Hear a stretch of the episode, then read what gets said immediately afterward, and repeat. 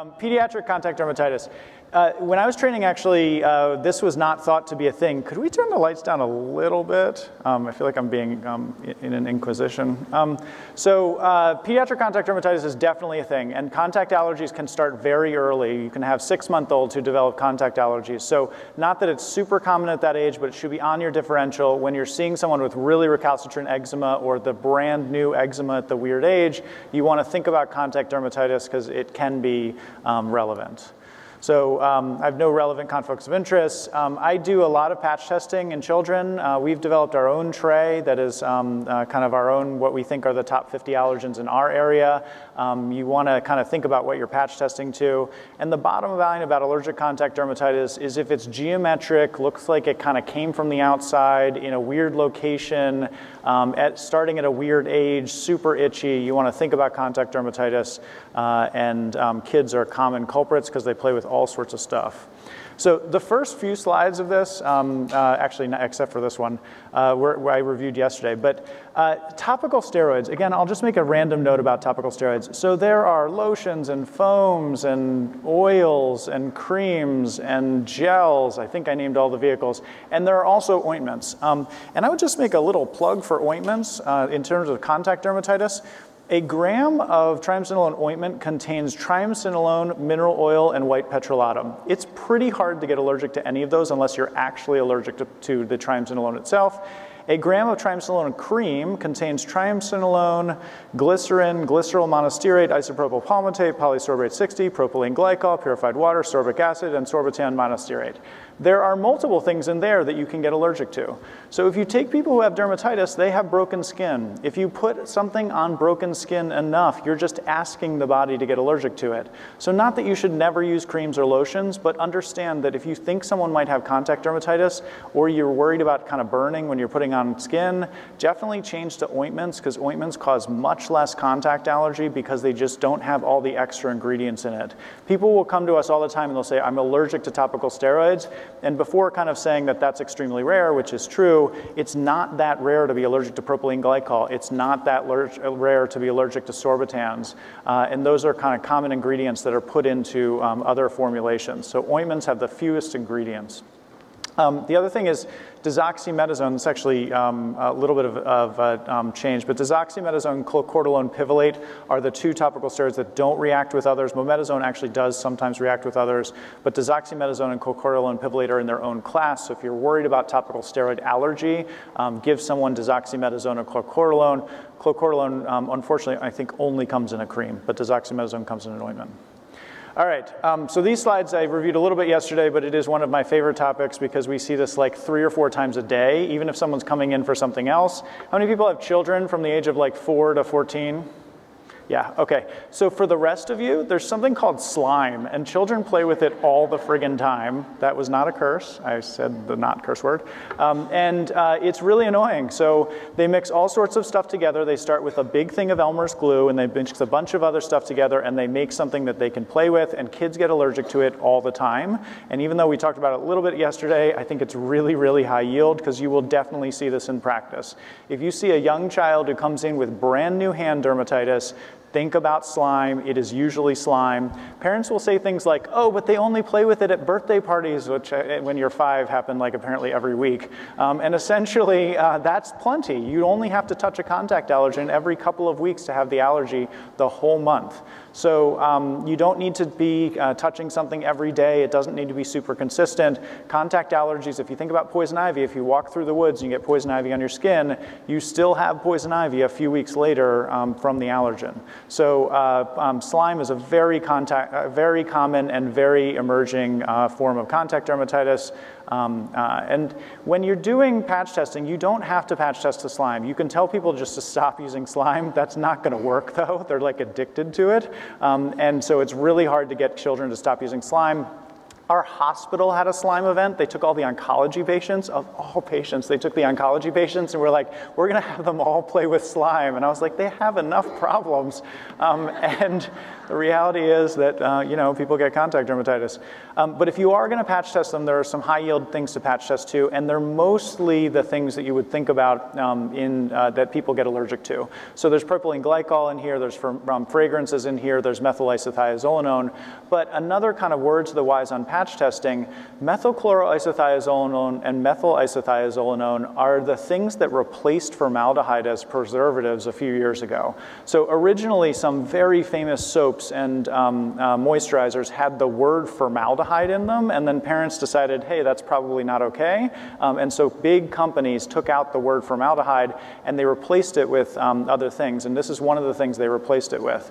This has now um, been limited in Europe because there's so much contact allergy to methyl isothiazolinone. And the problem is it gets underrepresented if you just test to the mixture. So this is a child that shows that perfectly. So she had a really bad slime dermatitis on her hands. We patch tested her. Um, and when we patch test people, uh, we put on the combination of MCI, MI, which I think is allergen number two. And the combination showed um, was not positive. So when we put on a little bit of the combination of the two uh, different preservatives on there, it was not positive. But when we put on the methyl isothiazolinone alone at a little higher concentration, it was glaringly positive. So if you're going to do patch testing or if you have patch test wells that aren't just the regular true test, definitely consider getting methyl isothiazolinone at a little higher concentration. This is one of the most common things for people to be allergic to, really, really high yield, especially with slime. Um, so we looked back through kind of what people put into slime dermatitis. This was one of the original reports from Columbia. Um, and the reality is, people put all sorts of random stuff in there. So these are ingredients that you get from Google. Um, people put borax in there, they put contact lens solution, glues, soaps, and just as a kind of poison control thing, if you're five years old and you've learned that you can put all of this random stuff into a bowl and mix it together, there's no reason that your logic wouldn't also tell you that you should put like Ajax and soft scrub and bleach and every other poison in your house into a bowl. So I would highly suggest hiding those stuff. I go into our bathrooms all the time and I find like random stuff on the floor that they mix together with slime, like toothpaste. I don't have any shaving cream anymore. That's why I look like this. Um, and the reality is that kids will put anything into slime. Uh, and there are lots of people kind of telling them what to put in slime. So we looked through and uh, kind of looked at the most common ingredients that were causing the contact dermatitis. Again, fragrances, MIMCI, propylene glycol, cocamidopropyl betaine, formaldehydes, and paraben mixes. And these are things that are um, very commonly patch tested for. We don't patch test most people because a lot of this is just irritant. Uh, and so you're not going to get positive patch testing. But if it's persistent, it's super itchy, um, definitely consider um, patch testing. Um, and then this, uh, these uh, preservatives were found to actually be in a bunch of the most commercially available glues. Okay, so this is different. So this is a child who um, has a really, really severe diaper dermatitis. But when you look at it, it's not actually a dermatitis. This skin looks like it basically just died. So the top of the skin looks burnt or crusted, um, and this is a mimicker of child abuse. It's actually really hard to dip someone in really boiling hot water in this exact pattern. You'd have to like be a little bit of a contortionist to do that. Um, and, uh, but it is very geometric and it really looks like burnt skin. And the question is, which of the following caused this eruption? Cool. Um, child abuse, if you answer child abuse for something, you're always right to think of it. If you are worried about child abuse or if you think child abuse is a potential problem, you should definitely think about it and you should definitely try to convince yourself that it's either is or is not or whether they need more of a workup. Child abuse is always reasonable to think about. This actually turns out to be senna. So it turns out that if you want to stool soften someone and then they're going to poop in um, a toilet, that's totally fine because they pass the poop on and the senna doesn't touch their skin. But if they're going to poop in a diaper and then sit in the diaper for the next like four to eight hours or 15 if they're sleeping a really long night, it causes a really severe irritant contact dermatitis. Um, and again, it is a mimicker of uh, child abuse. So these were laxative-induced dermatitis. They all look the same. They look like a burn in the skin, but it's a burn that's focused around the perianal area. Um, again, you're kind of pooping out the chemical. As long as you poop in a toilet, it's fine. But if you give someone a, um, a stool softener, excuse me, um, that's um, oh, that doesn't go back. Uh, that is, that are then pooping in. Uh, it can taste, uh, it can um, taste gross. That's true of all poop, um, but it can also cause a contact dermatitis. Um, laxatives used to, and maybe still come in these little chocolate squares. They look like candy to children, and sometimes they just eat them, and sometimes they're really getting these things um, uh, um, by mouth on purpose. Um, there are a couple more, this is the last duplicate from yesterday, but um, another thing that I think is really important because it gets underrepresented. So this is a geometric reaction uh, that happened in the past 12 hours. What is the most likely cause?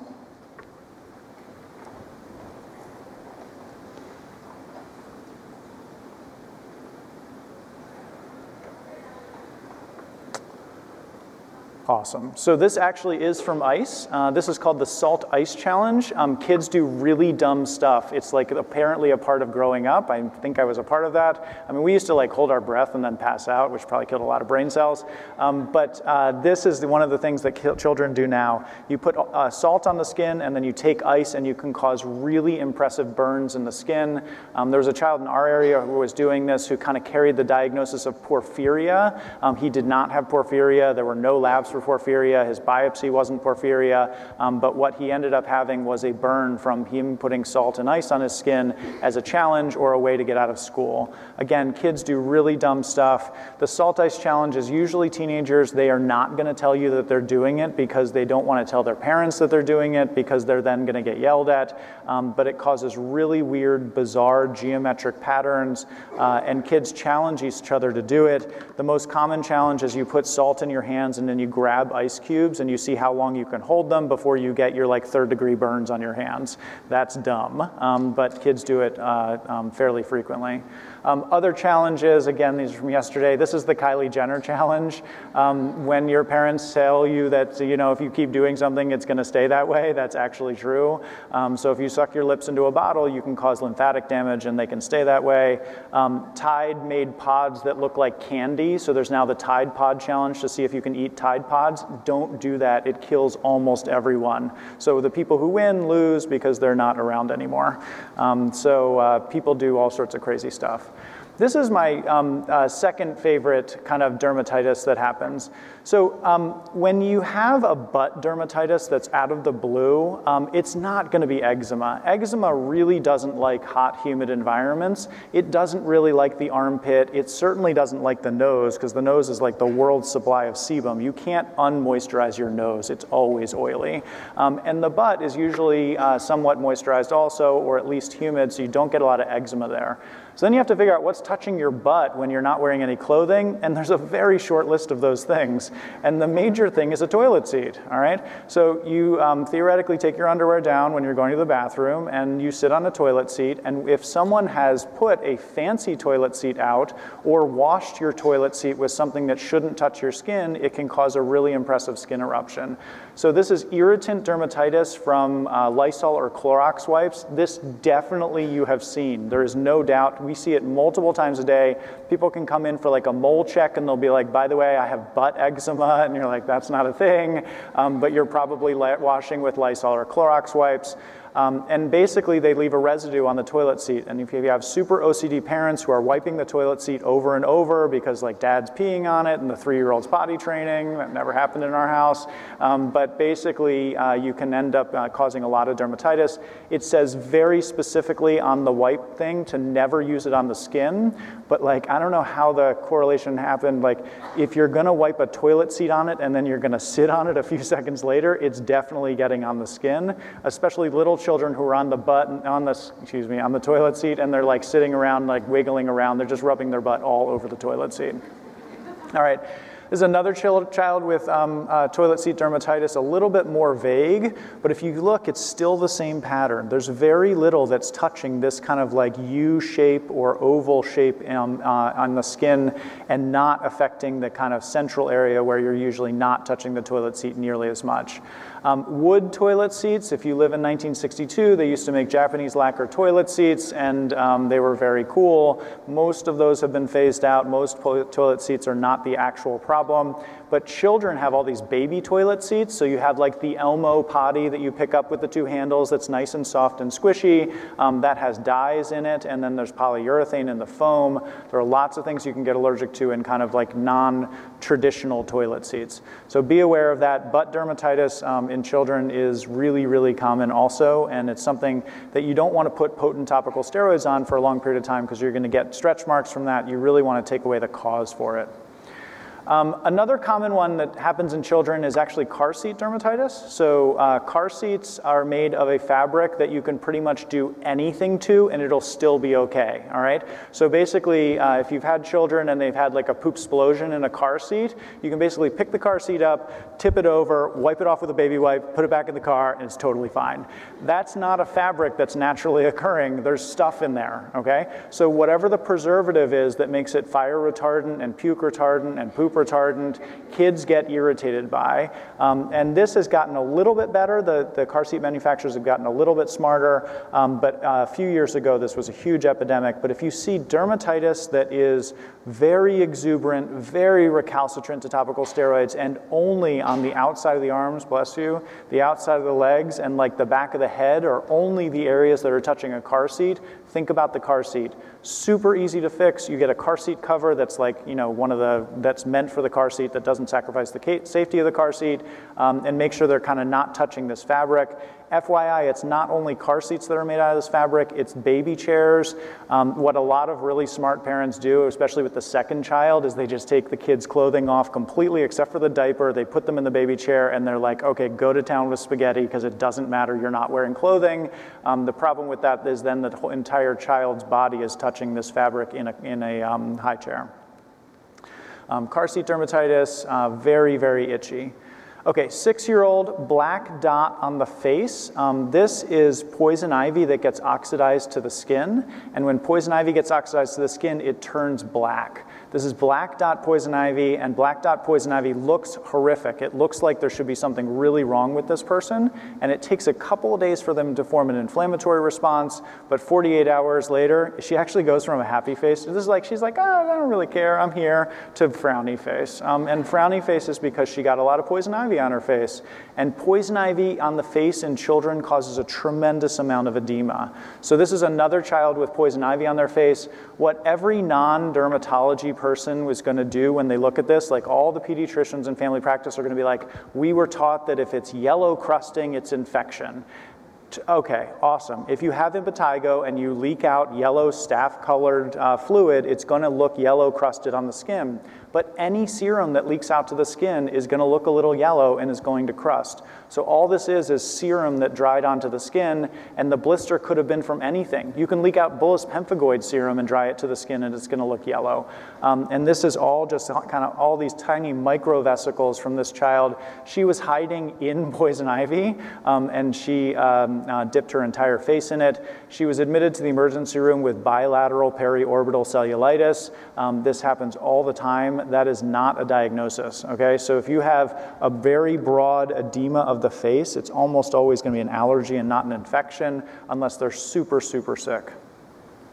Uh, this is poison ivy on the back, um, and the pediatrician was like, they definitely could not have possibly done this to themselves. I don't remember if I actually put the picture in here. So I had her put her hands on her back and said, Can you scratch your back? And she went like this, and I was like, Well, there it is. There are your perfect finger markings.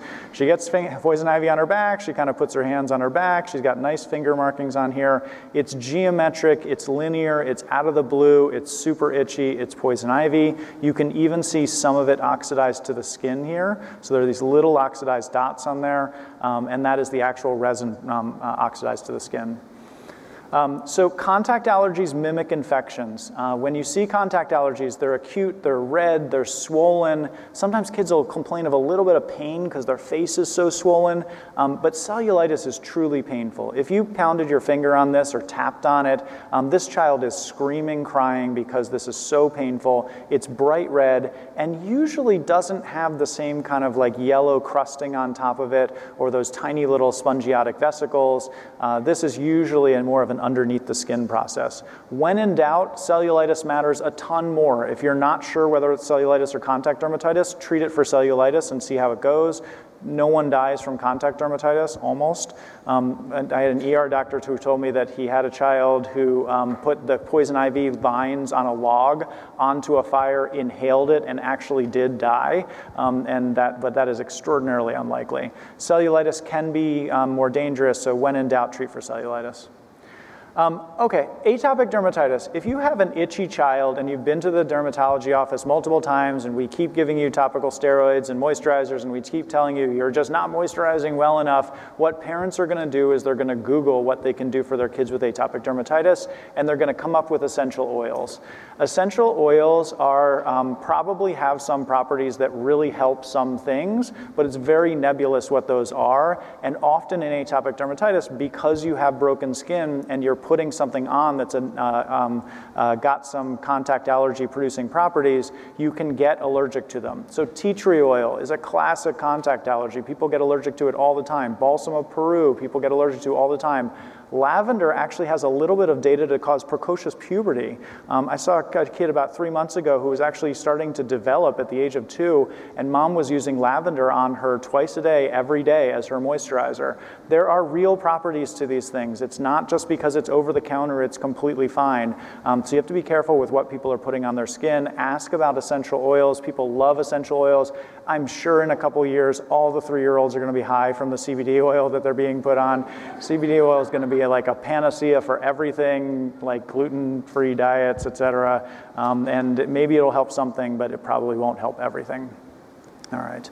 Um, this is a, a, study kind of looking at essential oils and looking at all the different things that people used. Lavender was number one, tea tree oil, peppermint, eucalyptus, lemon. These are all the things that are in plants. People get allergic to plants all the time, and that is contact dermatitis. So just be aware of the extra things people are putting on their children with atopic dermatitis. That being said, just to like defend these things also, there are some really good properties to coconut oil. There are some really good properties to sunflower seed oil, safflower seed oil. Um, so I think we just need to kind of have um, the, the, medical field kind of clarify uh, which ones are good, which ones are bad, and in what situation you want to use different things.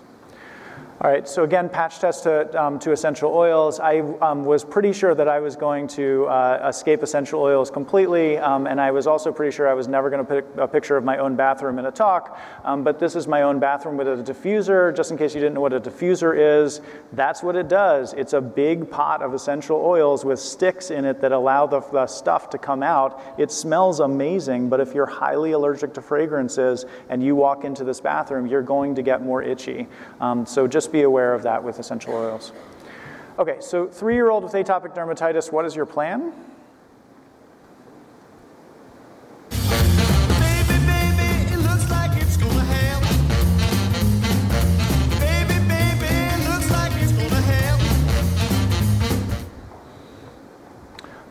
I would culture this child for bacteria also, and they're probably carrying staph bacteria. It's very reasonable to do the other things. They're just not round and they're not eroded as much as um, herpes would be or enterovirus would be. But this could have been any infection uh, um, somewhere else on the body. The reality is, this is only on this child's face and only on their neck, um, which is just an unusual pattern. Uh, and when you culture it, it's all negative. And so, why does it look like this? Why is there serum dried to the top of the skin? Because if you look at a biopsy of allergic contact dermatitis, which is what this child has, it's got all these little vesicles here. When this vesicle gets scratched and breaks to the surface, it's going to release all of this little serum there. It's then going to dry to the skin and it's going to look yellow encrusted because uh, that's what serum looks like on the top of the skin. So, allergic contact dermatitis also mimics infection because of the yellow encrusting. When in doubt, culture, totally reasonable. This child certainly certainly could have some bacteria on top of it. So, how does this child get their contact dermatitis? They often get it from parents. Um, I had a child who came actually from another part of the country uh, and had been worked up for a lot of different things for the dermatitis that they had on both of their cheeks. Um, and the child had an autism spectrum disorder and was being held a lot, even though they were six or seven years old. And the reality is, if you have a dermatitis on your cheeks uh, and it's very consistent, it might be from something that someone else is spraying on themselves. So, if you think about grandma comes over, grandmas like to smell smell amazing. I think my, my grandmother goes through a bottle of perfume like every day. She's like 96, um, so whatever. Uh, and she sprays it on her shoulder, and then if she were holding a baby, she's basically spraying perfume on a baby because the baby's rubbing their face into her. Um, so you have to think about not only things that are going directly on the child, but the things that are on the parents. So what is mom or dad moisturizing their hands with? What did dad dye his hair with if he has like long hair and he's in like Kiss? Um, so if you have something that might be touching the, the baby, you have to think about all the other things that might not be directly being put on the baby, but might be actually um, touching them through the parents. Cool. All right, seven year old, is a classic story. This is probably, if it hasn't happened to you, probably will happen to you. You did a biopsy, seven days later, mom calls and says, Oh my gosh, it's infected and it looks terrible. And you bring the child in, and they're in no pain, but it's super itchy. And you can see the perfect outline of like where the bandage has been. There's like this square outline. And what we know looking at this is it doesn't really look infected. It doesn't look good. It looks kind of um, lousy in the center, but it doesn't look infected. It looks like it, um, this child's allergic to something. So, what did they put on their wound? What everyone does um, who's not in a dermatology practice is they go home and they put neomycin on their wounds. So, neomycin is a topical antibiotic ointment that kids get allergic to all the time. If you put neomycin on something that you think is infected and it starts looking worse, what you do, because it's super rational, is you take single antibiotic ointment and instead of doing that, you do triple antibiotic ointment or double antibiotic ointment, and you just put more of the same stuff on, except you add bacitracin, and bacitracin is a common contact allergen also.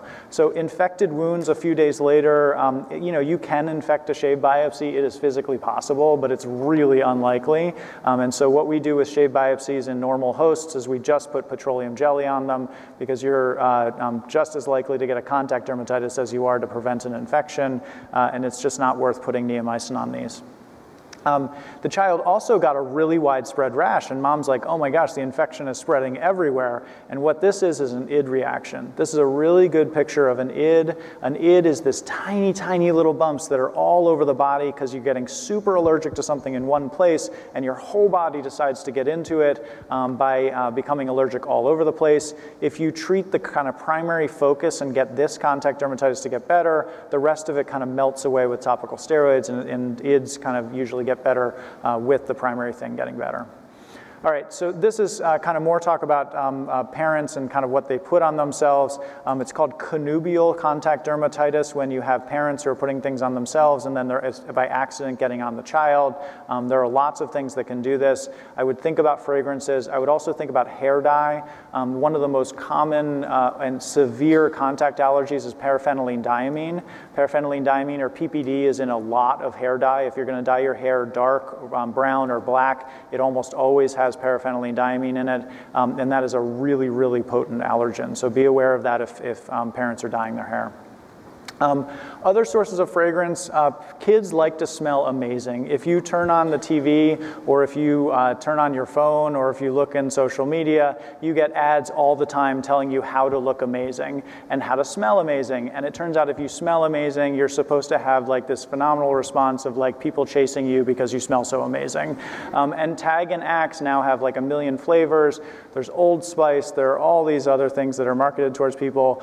Um, Tag and Axe are actually um, just for um, a word to the wise, they are actually butane plus fragrance. Um, so you also shouldn't stand next to a fire because you might spontaneously combust. You're like, oh my gosh, you're on fire. I think they, you know. Um, and this is what people see. Like, if I were a 12 year old boy and there was any chance that this would happen, I would totally do this, okay? I tried it, it didn't work, um, and so I moved on. But um, this is a really compelling ad to young males, and there's no chance that they're not going to try this. I totally get that this is like heteronormative. I apologize, but it's the ad that I could find. Um, allergic contact dermatitis in children, very much more common than previously thought. Definitely be aware of how they can get exposed to allergens. It's not just stuff that's going on their skin, they're touching it, it's all over. Um, and then natural products are not necessarily just benign, they are things you also can get allergic to, and maybe even at a higher level because they're natural. So, all right, thank you.